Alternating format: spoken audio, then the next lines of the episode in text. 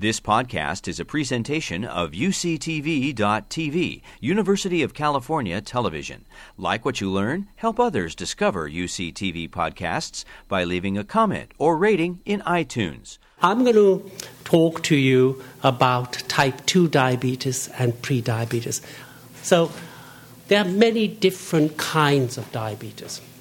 So, Maureen's going to talk about type 1 diabetes. There are other specific kinds of diabetes related to hormones like growth hormone, cortisol. You can get diabetes when you have liver disease. There are muscle disorders associated with diabetes. Pancreatitis can cause diabetes, and iron overload syndrome, such as thalassemia major, can damage the insulin secreting cells, the beta cells and cause diabetes. And there's diabetes that appears during pregnancy, which is a different category for gestational diabetes. And so you can see there are lots of kinds of diabetes. What, what I'm going to talk about is type 2 diabetes. And I'm going to give you a big overview of the subject and not give you tiny details. So, why do people get type 2 diabetes? They get type 2 diabetes because they have two problems they do not have enough insulin secretion from their islets, the beta cells in the pancreas. So they have less insulin than they really need. That's a problem in all people with diabetes.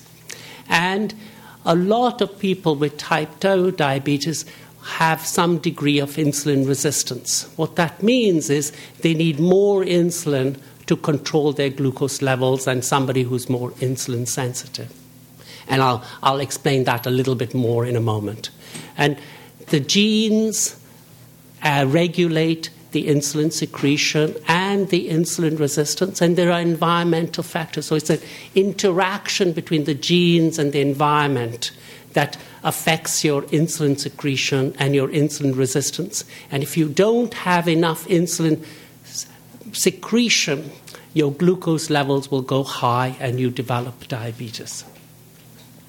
So uh, I mentioned that genes are important, and this is just pointing out that the, you can you families if type 2 diabetes often runs in families so if you think about the background population of the United States, then your risk of developing type 2 diabetes is about 10%. But if you have a, a, sibling or a parent with type 2 diabetes, your risk goes up to 30 to 40 percent. If you have both parents with type 2 diabetes, so you've got genetic uh, um, implications from both parents, then your risk of developing diabetes is 50 to 80 percent. And if you are identical twins, the risk is anywhere from 50 to 90 percent. So this just um, illustrates the role of genetics. Now, people have done what are called genome wide studies. So, what they've done is looked at lots and lots of people with diabetes and looked for genetic markers, markers in the genome, which are associated with diabetes. So, they're looking at genome wide uh, studies and genes that, are, um, that might be associated with development of diabetes. And I've just got a list of a few of these genes. The, the genes that are uh, colored in blue, most of those genes are the ones that are involved with beta cell function and insulin regu- secretion. So, those are, as you can see, even in people with type 2 diabetes, the majority of the genes are actually involved with beta cell regulation and beta cell function. PPAR gamma, that's in red, that's one of the genes that's involved with insulin resistance. And FTO and MC4R, these two genes which are in black. These are genes which are associated with appetite regulation. So, so you can see a lot of genes that are involved with beta cell function and insulin secretion, a gene for insulin resistance, and then there's a couple of genes which are associated with appetite. And I, one of the most important genes is, is this gene called TCF7L2. It's a gene that is uh, a transcription factor and associate with beta cell development and regulation, so the insulin secretory cell in the pancreas. And it's quite interesting. There's a study called the Diabetes Prevention Program, and I'll, I'll, I'll, I'll talk a bit more about this study in a moment. But what they did was they took people who were at risk of developing diabetes and then uh, put them on exercise and lifestyle changes versus metformin or placebo, and then looked at see who developed diabetes if they could uh, do these interventions. But uh, as part of the study, they also looked at this particular gene, TCF7L2. And they had several flavors of this gene. There's a flavor which is TT, if you like, uh, allele, TT, or CC. And if you had the TT allele, your risk of developing diabetes was much greater than if you were the CC allele. And that didn't matter whether you were in the exercise arm or the metformin arm or the placebo arm, just reflecting the, the impact of this particular gene and this flavor you got of this gene in the risk of developing diabetes. So I think what I've sort of shown you is the role of genetics. And now I want to just talk to you a little bit about insulin resistance and the environment. And this slide illustrates uh, the relationship between obesity and diabetes. So, if you look at this, is looking at the prevalence of obesity in the United States, and the slide's a little sh- small, but you can see you're looking at rates of obesity in the United States from 10%, 15% in about 1960, and now up to about 35% in, nine, in 2010. And what you're seeing is an increase in rates of obesity in the United States. And I think that's something you're all familiar with, that there's, there are a lot more people who are obese in the United States. And these are BMIs of 30, and these are people who are even more obese with BMIs of 40. So they're even heavier, and you can see their rates have been going up as well. And what's interesting is the rates of diabetes have also been going up in parallel with the increase in obesity. So you're seeing two conditions that seem to be go- going up, uh, both um, um, at the same time in the prevalence in the United States. And so, how does obesity cause diabetes? Well, I think this slide illustrates I think, an important point. So, what they did was they took people who are obese, and these are not diabetic pe- patients, these are just obese people who have normal glucose levels. And remember, the vast majority of people with obesity never develop diabetes. So, you can see the glucose levels are actually identical. The black line is the thin people, and the open circles here are the obese people, the glucose levels are the same. And then if you look at, and this is throughout the day, 8 o'clock, 10 o'clock, and they're eating, and that's why the glucoses go up and down. So this is throughout the day. And now, if you look at the insulin curves, what you notice is that the obese people have higher insulin levels than the non obese controls. So, what you're seeing is to keep the glucose levels normal, the left panel, the obese people have more insulin coming out of their islets. You need more insulin to keep the glucoses under control. So, this is the point. They're more insulin resistant. So, if you imagine Again, going back to that original slide of mine of impaired insulin secretion and insulin resistance, obesity is one of the main environmental factors responsible for, for insulin resistance. So, if you are insulin resistant but you can make enough insulin, well, you won't have diabetes. The problem is if you get more obese and you can only make this much insulin and you don't match, that's when you develop diabetes. So, obesity is a risk factor for diabetes, and most likely because it causes you to become more insulin resistant. And if you have a limited insulin producing capacity and you can't match the uh, increased need for insulin as you become obese, then you'll become diabetic. Now, so it's obvious then that if you could make people thin, the diabetes, a lot of diabetes would disappear, or people wouldn't develop diabetes in the first place. And there is one study which I wanted to show you. It's called the Swedish, Swedish Obesity Study. And what they did was they took people and who are obese and gave them bariatric surgery. So you can see if you look at the left panel, these are the control patients, and these are people who underwent bariatric surgery. So they lost quite a bit of weight. And these are people here on this side of the panel. They didn't have diabetes to start with. But what happened was you can see that people who had controls, they had higher rates of diabetes than people who underwent bariatric surgery. So at two years, uh, at two years, um, you know, there were uh, about 7% of the control people developed diabetes, whereas about 1 or 2% of the bariatric surgery people developed diabetes. So less people who got weight loss developed diabetes. And if you go out 10 years, you can see the difference is still there. It doesn't mean people don't develop diabetes if you're thin. You will develop diabetes because it depends on what is the genetic cause for your beta cells declining with time. And as we get older, we all lose some beta cell function with time. That's why when we're older, more people have diabetes. So, uh, but bariatric surgery reduced the incidence of type 2 diabetes by 78% in this obese population, just showing the value of not getting obese or losing the weight. Uh, this is, I think, an interesting study of Pima Indians. And there is a group of Pima Indians that live in Sonora, Mexico, just across the border. And there's a group of Pima Indians that live in Arizona.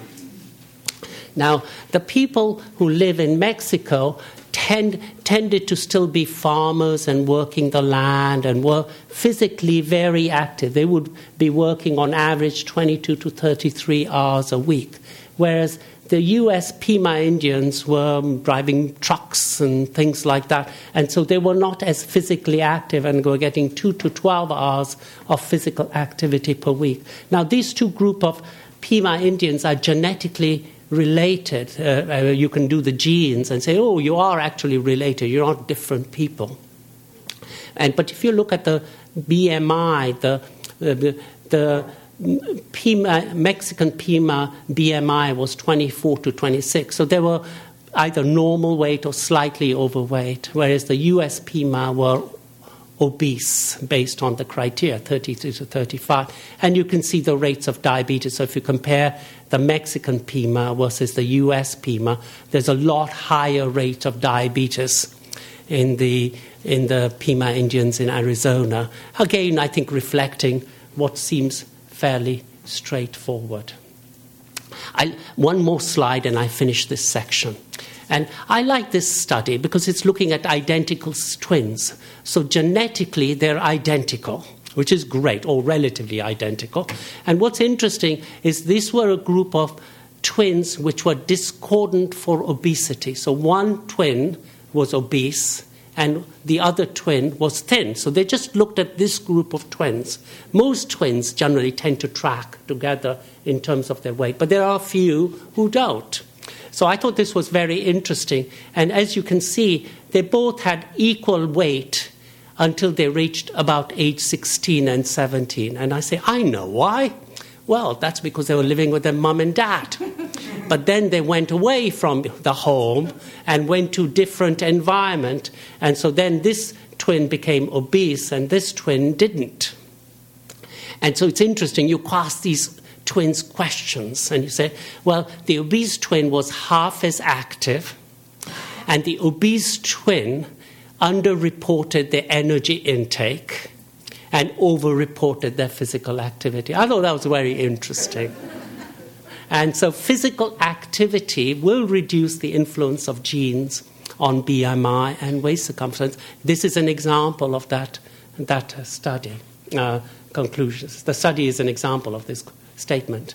So let me summarize this first section. type 2 diabetes affects 24 million people in the United States.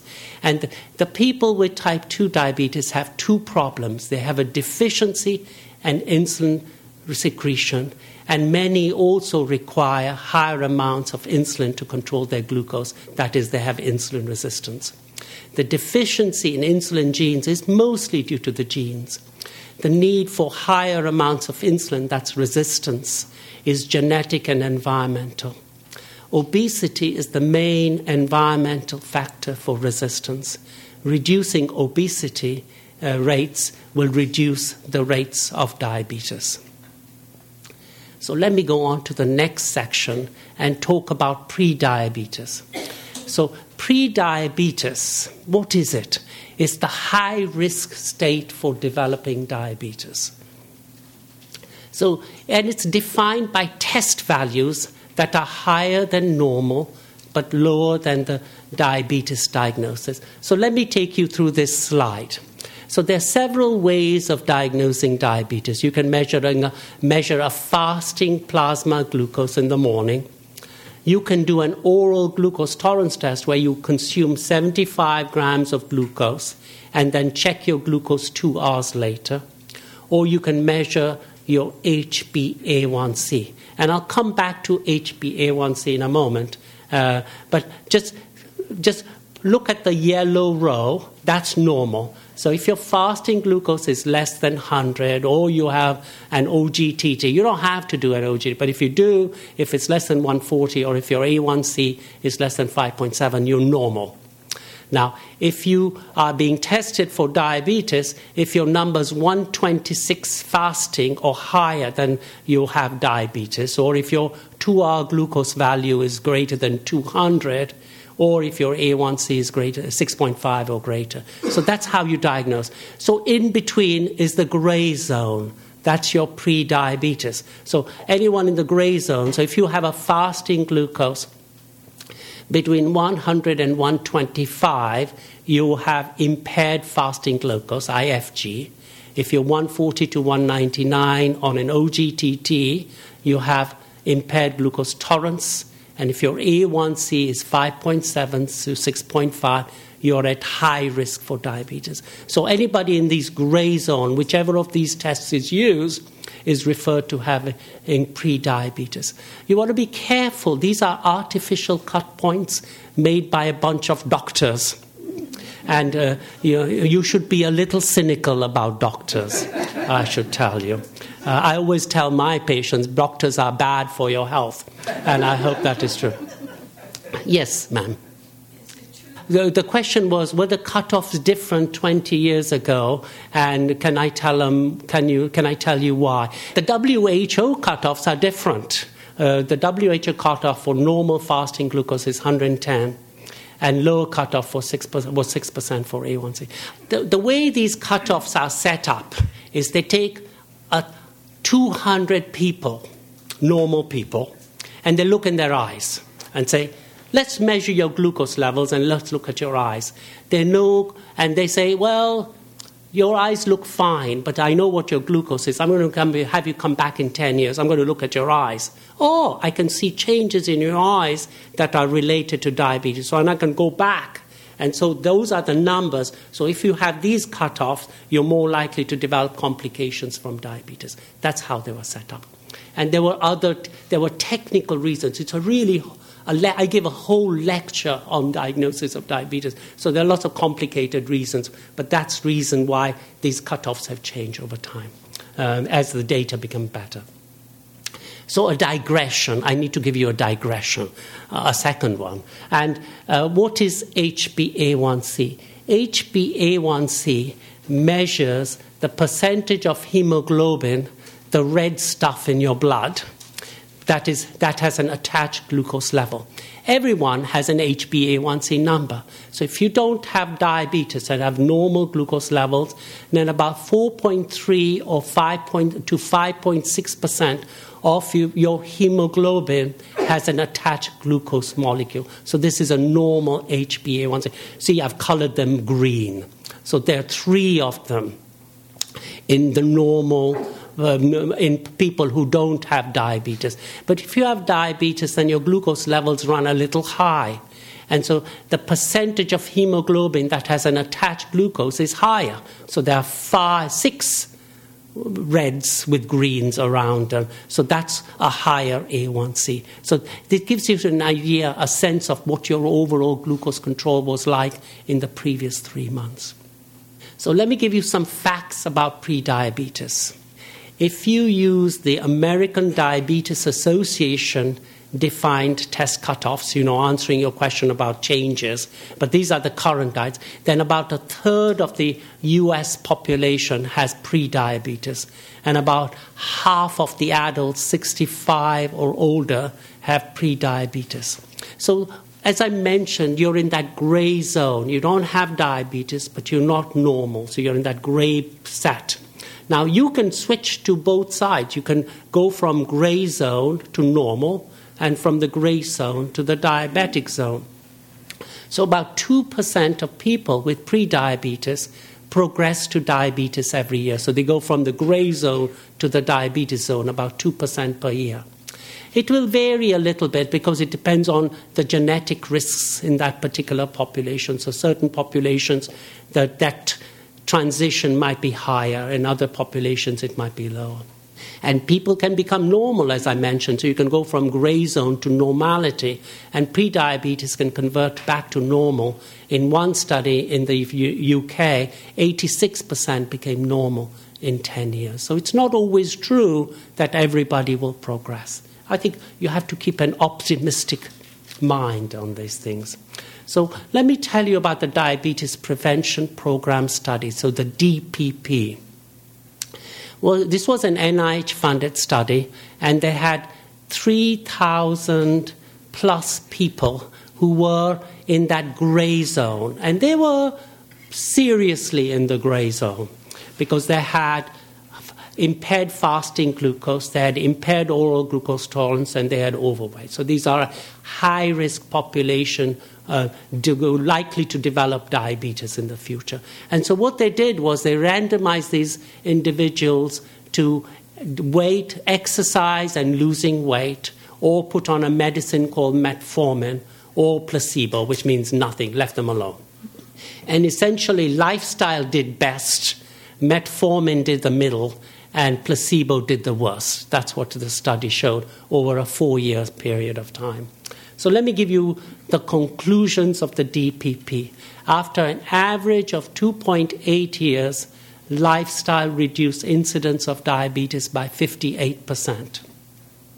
On average, remember the people on lifestyle still progressed, so it's not like they went flat. So, the, on average, lifestyle intervention delayed the onset of diabetes by three to four years.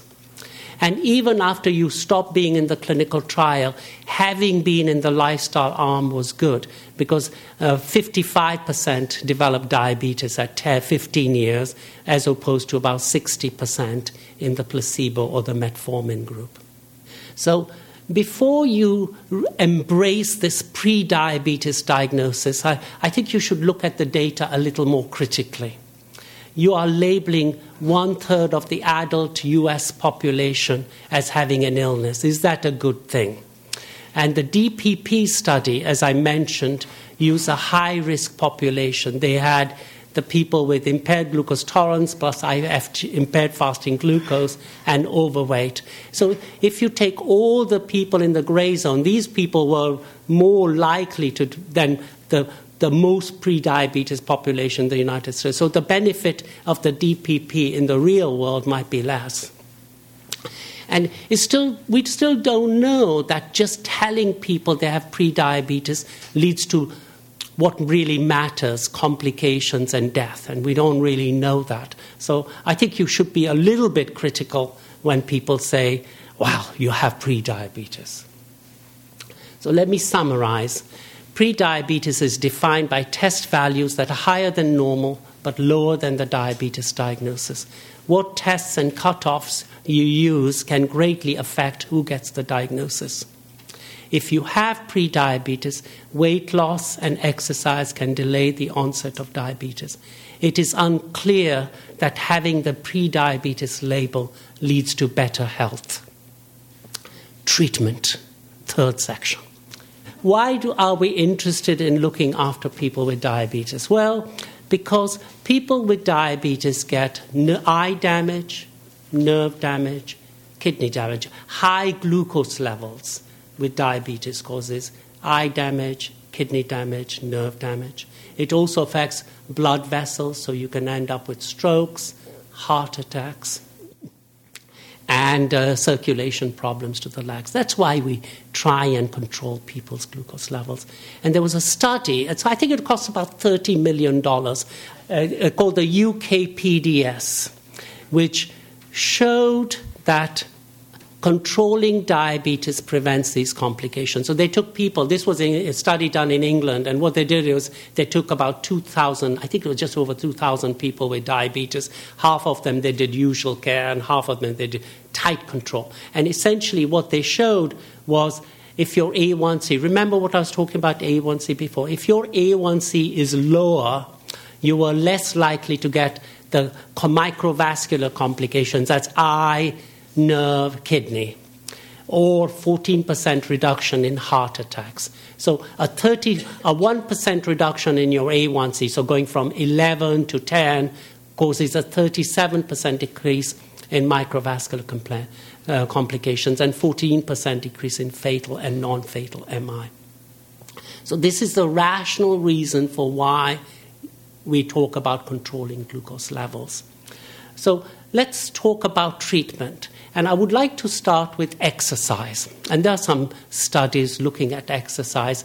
And all I want you to take away from this slide is that this opens diamonds on, uh, on this side of the, the line and essentially proving that exercise improves glucose control and your A1C. So your A1C is lower by, by about 0.5%, 0.6% if you exercise, even if you don't lose weight, you will see some benefit. And that's an important point. Then, this is a study of bariatric surgery again. Uh, I like this study because it's randomized, so you didn't choose. It was, they took people who were obese with type 2 diabetes, and half of them, they gave them bariatric surgery, gastric banding, and half of them did lifestyle. And what's interesting is if you look at this is the bariatric surgery group. They lost a lot more weight, of course, compared to the lifestyle group. And a lot of people became open circles. In other words, they went into remission for their diabetes. So they were 73% went into remission. Lifestyle did work for some people, and there were a few people that went into remission for their diabetes, but it was 13%. So again, weight loss is really important in the obese person with type 2 diabetes. And Sherry Schaefer is going to talk about nutrition. So I won't tell you too much. I only have one slide. But thinking about nutrition, it, the total amount of carbohydrates matters more than the source of the type of carbohydrates. Replacing, and these are all based on true scientific experiments. Reducing carbohydrates with monounsaturated fats reduces postprandial glucose spikes and triglycerides. You really have to eat a brown bread is fine, but you really have to eat very large amounts of fiber to get metabolic benefits limiting saturated fats to 10%, dietary cholesterol less than 300. But let me go on to medicines. So there are 10 different classes of drugs that we can use for people with diabetes. Secretagogues, secretagogues are drugs that stimulate insulin release from your pancreas on the beta cells. So glipizide, glyburide, these are drugs that you'll hear names of. Metformin reduces glucose release from your liver. It reduces hepatic uh, glycol, uh, well, gluconeogenesis, I suppose, gluconeogenesis. Alpha glucosidase inhibitors, these work on the starch, the enzymes in the gut that break down starches, and so they slow down the absorption of glucose. Thiazolidinediones, these are drugs that make that are insulin sensitizers. They actually work on the PPAR gamma, which was one of the genes I mentioned earlier. GLP 1 receptor agonists, these are drugs that um, uh, work like the you know, gut hormones. We have gut hormones that stimulate insulin release after you eat and suppress your appetite. So the GLP 1 receptor agonists are artificial gut hormones, if you like, to, and at pharmacological doses, lower glucose levels and reduce appetite. DPP4 inhibitors prolong the action of your own gut hormones. SGLT2 inhibitors are drugs that make you pee out the excess glucose and lower your glucose levels. I will not talk about these drugs because they're not important. And then, of course, we have insulin. This is one of the guidelines, the American Diabetes Association, and they're recommending using these drugs to treat people with diabetes metformin, the GLP 1 receptor agonists. These are, if you like, gut hormone mimickers, the ones that prolong gut hormone action sulfonylureas that stimulate insulin, pioglitazone, which sensitizes you, SGLT2, which makes you pee more glucose and insulin. And you start with metformin, so that's like the foundation treatment. And then if your sugars are not well controlled, then you add a second agent. And if that's not enough, you add a third agent, and then you may add insulin. And as you think about how you use these medicines, you have to think about which one's most likely to work for a particular patient. What's the risk that you'll cause low sugar reactions? What's the risk it will cause you to gain weight? Because some of these medicines will, will cause you to gain weight, whereas uh, some patients you might want to help them lose weight. And side effects, and of course, cost, because some of these medicines are terribly expensive. And I have one more slide. Uh, when you look at a person, you can't always tell if they have type 1 or type 2 diabetes. And I just want you to keep that in mind. Uh, just because you're thin doesn't mean you have, don't have type 2 diabetes. And just because you're a bit overweight doesn't mean you don't have type 1 diabetes or some of the genetic syndromes. I'll just point out this was a lady who came to our clinic and she was 80 years old and she was diagnosed with diabetes at age 76.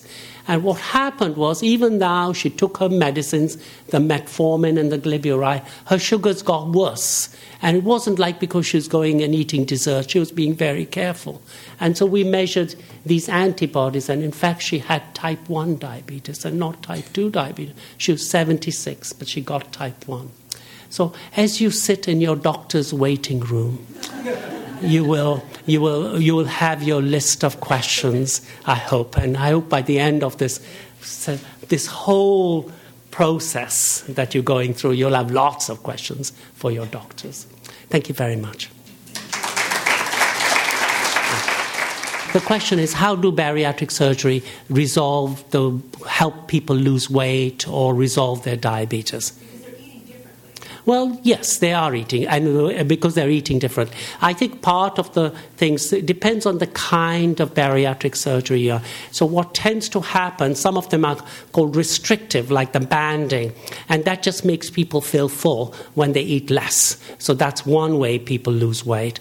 The, some of them, that the, the Roux-en-Y surgery, that is a little malabsorptive. So, it, uh, again, they, they reduce the size of the stomach, but they also don't let all the food get absorbed, if you like, well enough. So there's a malabsorption. And there is training. I mean, there are foods that you can't really eat easily once you get your bariatric. So there are lots of reasons for it. It's, again, a very complicated question because there are different surgeries and have different mechanisms. But those are the main things.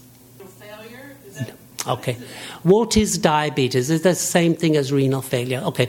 Diabetes is when your sugar values are higher than they should be. That's it. And why you get diabetes is because you don't have enough insulin to control your sugar levels. If you're insulin resistant, you, uh, if you're thin, you may need less insulin to keep your sugars under control. If you're obese, you need more insulin to control your sugars. And so there's this mismatch you get between how much insulin your body needs and how much insulin you make. If you're obese, your insulin requirements go up, but if you can't make it up, you'll have diabetes. Ah, That's such a clever question. The question is why do obese people require more insulin? Uh, it's, it's another extremely complicated question. but I will tell you, I, will give you an, a, a, a simple answer. There are times when your insulin isn't high and you are insulin resistant. So, you, if you starve for a week, if I starve you for a week, you'll become quite insulin resistant. So, if I actually do a test for insulin resistant, you're very insulin, but your insulin levels are actually low. And, and the problem there is the, your body is conserving the glucose. It doesn't want to use the uh, glucose. So that's why you're insulin resistant. Does that make sense? Okay. Why obese people have higher insulin levels, we don't really know. There are lots of theories. Some of it is related to the fat cell, which is what you mentioned. Oh, so can I talk a little bit more about diet and uh, recommendations? I will not, because you're getting a whole lecture on it. Uh, but I will say this certainly caloric restriction if you're obese matters. So you have to lose weight. I don't mind how you lose weight. If you lose weight, it'll be a good thing. If you are have your type 2 diabetes where your major problem is obesity. Yeah. So the question is, can I have my cake and still uh, get better control? Uh, and are you busted? The answer is yes. Yes, because I showed you the slide. Exercise will help your glucose control, even if you don't lose weight. So yes, I think if you if it depends a little bit about what how much how insulin deficient you are, and how much of it is related to obesity. So those are two things I mentioned the insulin resistance and the insulin secretion. And it really depends on a particular patient. For some patients, they may see not much benefit from exercise and lowering glucose. Other people, where the problem is more the obesity, you will see a benefit of exercise on glucose control. But you're right, overall, if you know you could exercise and you will have slight benefit on numbers even if you don't lose weight. And yes, if you ate your cake, you should go for a walk. yes. Okay, will weight loss help a person who's diagnosed with prediabetes if they're not obese? Depends. It depends on how much insulin deficit they have, insulin secretion. If their diabetes is mostly because of the insulin deficit, then exercise will not necessarily make a big difference. It might make a, sorry, weight loss won't make a difference. Exercise might have a bit better effect, but may weight loss not necessarily. It depends on the insulin deficit in that patient. So, weight loss, are we talking about fat mass loss? What is muscle gain? What, what's really having a benefit? I always give this example of sumo wrestlers. Sumo wrestlers, when they're actually in the ring and physically extremely fit, they're quite insulin sensitive and they don't have diabetes. Sumo wrestlers get into trouble when they retire so never retire a sumo wrestler. Okay, so uh, it's really talking about complications, microvascular and macrovascular heart and vessels. So people with type 2 diabetes, I think there may be a lecture about this, I'm not completely sure. Uh, where you, if you look at complications of the, in type 2 diabetes, not only do they have the problem with glucose, but they can have problems with blood pressure, they can have cholesterol, lipid problems. So there are some other uh, issues associated with uric acid inflammation. So there are a lot of factors in people with type 2 diabetes which increases the risk for macrovascular heart disease and circulation problems. So there are lots of other factors that contribute to it. In terms of microvascular, it is mostly the glucose levels.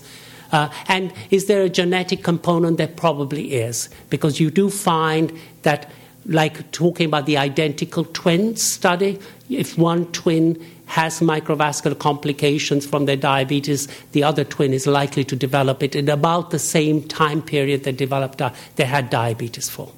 But I would also point out, I, I want you to leave with an optimistic note, which is controlling your diabetes well and controlling other risk factors like blood pressure, lipids, etc., can lead to long, healthy life, and you do not have to perish too soon. Thank you very much. You've been listening to a podcast by University of California Television. For more information about this program or UCTV, visit us online at uctv.tv.